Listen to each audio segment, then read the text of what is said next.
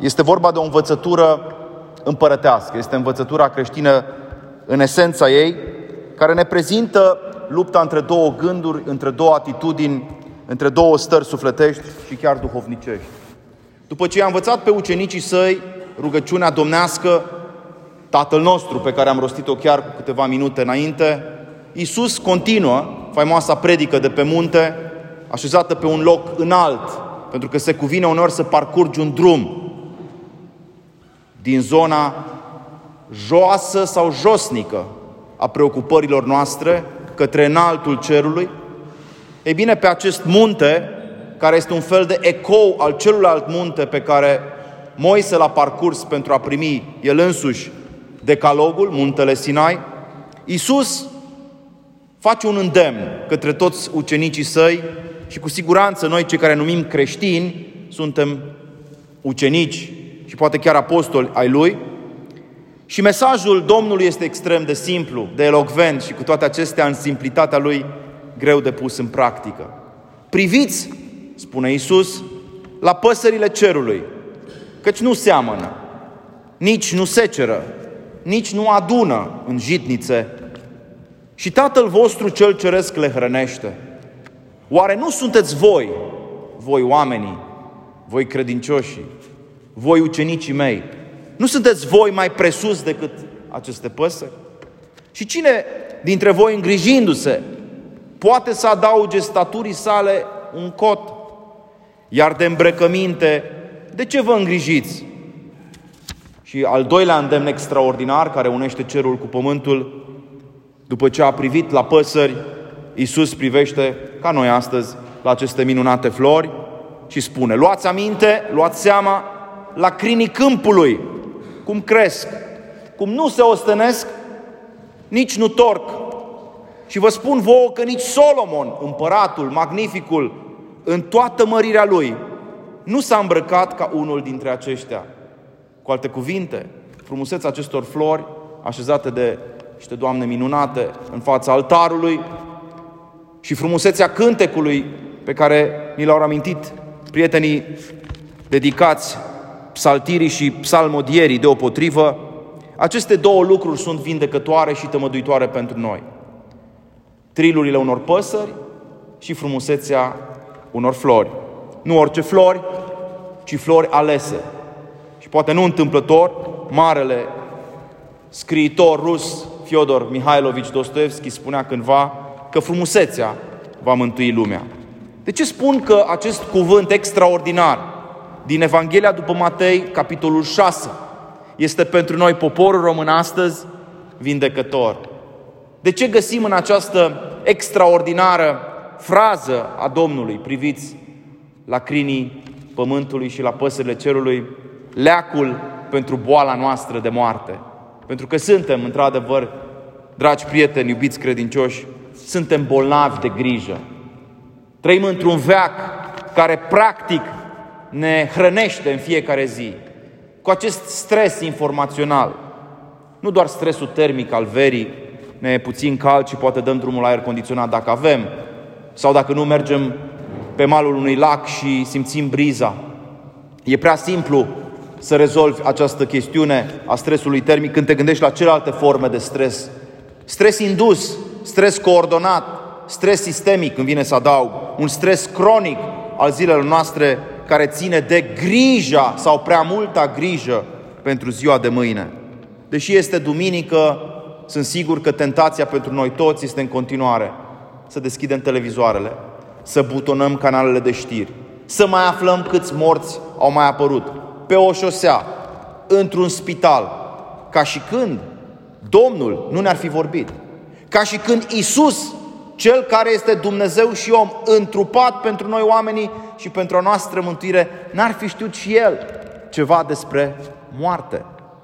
Ne comportăm, iubiți prieteni, uneori ca și când nu am fi descoperit în secolul 20 câtă pagubă produce în sens psihologic, biologic și duhovnicesc stresul care atacă memoria, care slăbește imunitatea, care tulbură gândirea și care poate să te aducă în pragul unor boli mentale, în pragul depresiei, al anxietății și de ce nu al unor atacuri cerebrale.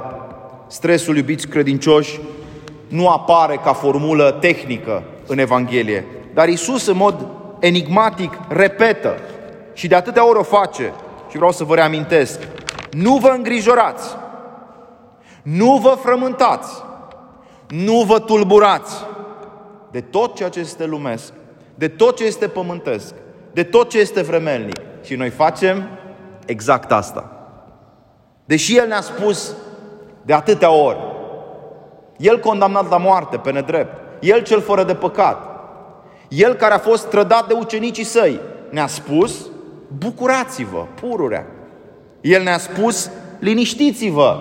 Și văzând icoana lui Grigorie Palama, nu pot să nu mă gândesc la acest dascăl al isihiei, al liniștirii interioare, pe care biserica noastră răsăriteană l-a cultivat secole la rândul, pentru că fără această tradiție isihastă din muntele Atos, poate nici noi, românii, n-am fi avut parte de acea superbă mișcare a rugului aprins aici, la București.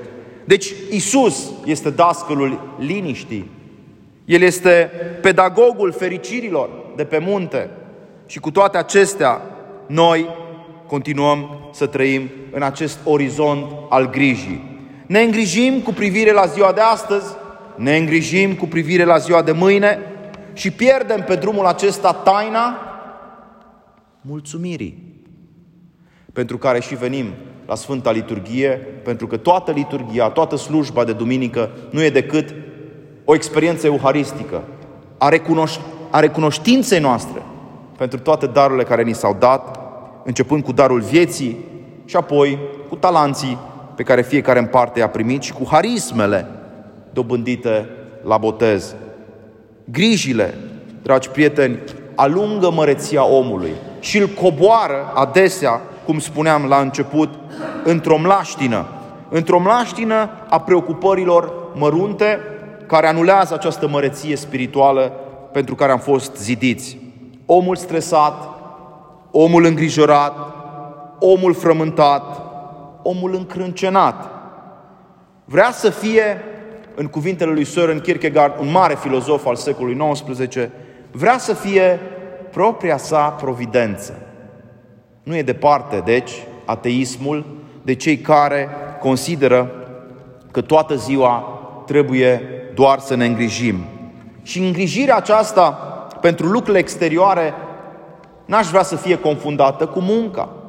Pentru că apostolul pe care mâine îl vom cisti, apostolul Pavel ne spune că nimeni dintre cei care nu muncesc nu pot să și primească. Munca e binecuvântată, însuși Dumnezeu lucrează până se odihnește în ziua șaptea. Iar noi suntem chemați atât la muncă cât și la odihnă. Iisus nu vorbește aici despre lene. Noi nu primim în Evanghelia, după Matei, o invitație la neimplicare, la nepăsare, la indiferență, la jemonfișism. Nu asta ne spune Evanghelia. Ceea ce Domnul ne pune în față este această atitudine interioară a detașării, care poate fi asumată și de cei bogați și de cei săraci în egală măsură. Să știți că oamenii bogați, care au de toate, pot să continue să se îngrijoreze și să se frământe, după cum oamenii săraci, care au puțin, pot să se detașeze, pot să se liniștească și poate nu întâmplător călugării îmbunătățiți, căci la ei ne referim, sunt capabili să trăiască mult, longeviv. Fața lor e luminată, chipul lor este senin. Și cine a văzut măcar o dată portretul unui mare sfânt, Sofian Boghiu, care a fost cândva trimis la închisoare pentru credința sa în Hristos, cine a văzut portretele altor bătrâni duhovnicești ai României ortodoxe, înțelege ce spun. Anume că poți să fii sărac, că poți fi lipsit de lucruri materiale și în același timp să respiri o seninătate care este cu adevărat divină. Grija de multe, grija de ce spun ceilalți. De unde vine aceasta? Dintr-un duh care este tot mai accentuat în zilele noastre, care este duhul comparației. Când aveam 16 ani și am hotărât să fiu și eu creștin, chiar dacă fusesem botezat, nu asumasem până la urmă această exigență înaltă a identității noastre în Hristos, Părintele Teofil Pureanu, pe care l-am întâlnit chiar la Mănăstirea Sâmbătă de la poalele Carpaților, mi-a zis un singur lucru când am plecat, după o spovedanie lungă, spre casă, spre Arad, locul meu de baștină. Mi-a zis, Mihai, nu uita că viața nu se trăiește prin comparație. Dacă doriți, repet, încă o dată acest cuvânt extraordinar, această parafrază evanghelică, viața dumneavoastră, a mea, a părintelui, a celor de la strană, a celor din afara bisericii, viața nu trebuie trăită prin comparație, fiindcă fiecare dintre noi suntem unici. Fiecare dintre noi suntem înzestrați cu daruri speciale. Ceea ce eu pot să fac, un altul nu va face, ceea ce altul știe să facă, de pildă o Sfântă Liturghie, eu nu pot să fac. Și noi suntem chemați în mădularele acestea ale bisericii să ne regăsim și să ne completăm sinfonic, unii pe ceilalți. Unul știe să cânte, altul știe să picteze, unul știe să fie medic și să vindece trupuri, altul este tămăduitor de suflete. Și doar împreună, în această complementaritate pentru care am fost făcuți, putem cu adevărat să ne fim unii altora de folos și să ne împlinim. Dar noi nu suntem așa. Noi râvnim exact la ceea ce are celălalt. O mașină mai scumpă, o haină mai dichisită, poate averi pe care celălalt poate le-a moștenit, nici măcar n-a făcut ceva ca să le aibă. Râvnim la gloria lui, la slava cu care pare înconjurat, deși ea este trecătoare, la faimă. Râvnim la tot soiul de lucruri exterioare și ne comparăm zilnic. Iar pentru că sunt adolescenți sau tineri, în orice caz, în această biserică, nu pot să mă abțin să nu spun că noua zodia comparației e foarte prezentă pe internet. Comparăm numărul de like-uri pe Instagram sau Facebook. Comparăm numărul de vizualizări pe YouTube, cine a vorbit mai mult și mai bine. Și această obsesie a comparației ne obosește și ne aruncă în zodia inautenticității, adică a falsității. Dorind să fim ca ceilalți, nu mai suntem noi înșine. Și Domnul exact asta ne cere să facem. Să ne asumăm propria viață cu propriul talent, cu propriile daruri și cu propria cruce. Când am schimbat și eu prefixul, mi-am amintit această anecdotă și să-mi fie îngăduit, să nu fie spre supărare. Se spune că între 20 și 40 de ani ești permanent frământat de ceea ce cred alții despre tine. De după 40 de ani mai încolo, până la 60 de ani, poți să spui că te doare în cot. Iar de la 60 de ani încolo, constați că nimănui nu-i mai pasă de tine și uite că viața se încheie glorios într-un anonimat nedorit la tinerețe.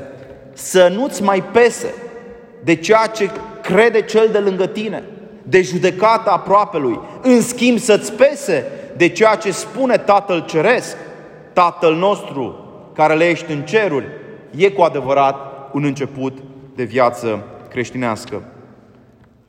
Iubiți credincioși, stresul nu este bun. Eu m-am stresat ca să produc acest discurs în fața dumneavoastră și am realizat ce paradox trăiești întotdeauna în viața asta. Le spui unora ce să nu facă și tu însuți faci ceea ce le spui să nu facă.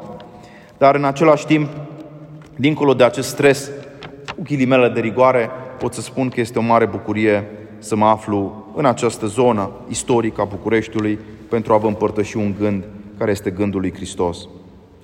Haideți, iubiți credincioși, să pășim din nou în viața noastră, de astăzi înainte, făcând poate acest legământ, că nu vom lăsa niciodată această boală a modernității târzii, ca acest delir al comparației să ne scufunde, să ne plaseze sub acest imperiu al știrilor negative și de multe ori false.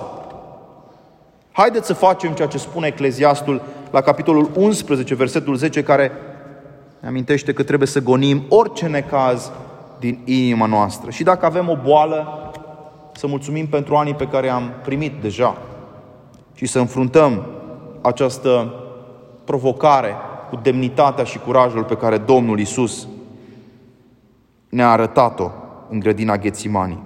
Haideți să fugim de stresul care ne afectează atât de grav, chiar și starea somatică. Să știți că stresul e somatizat.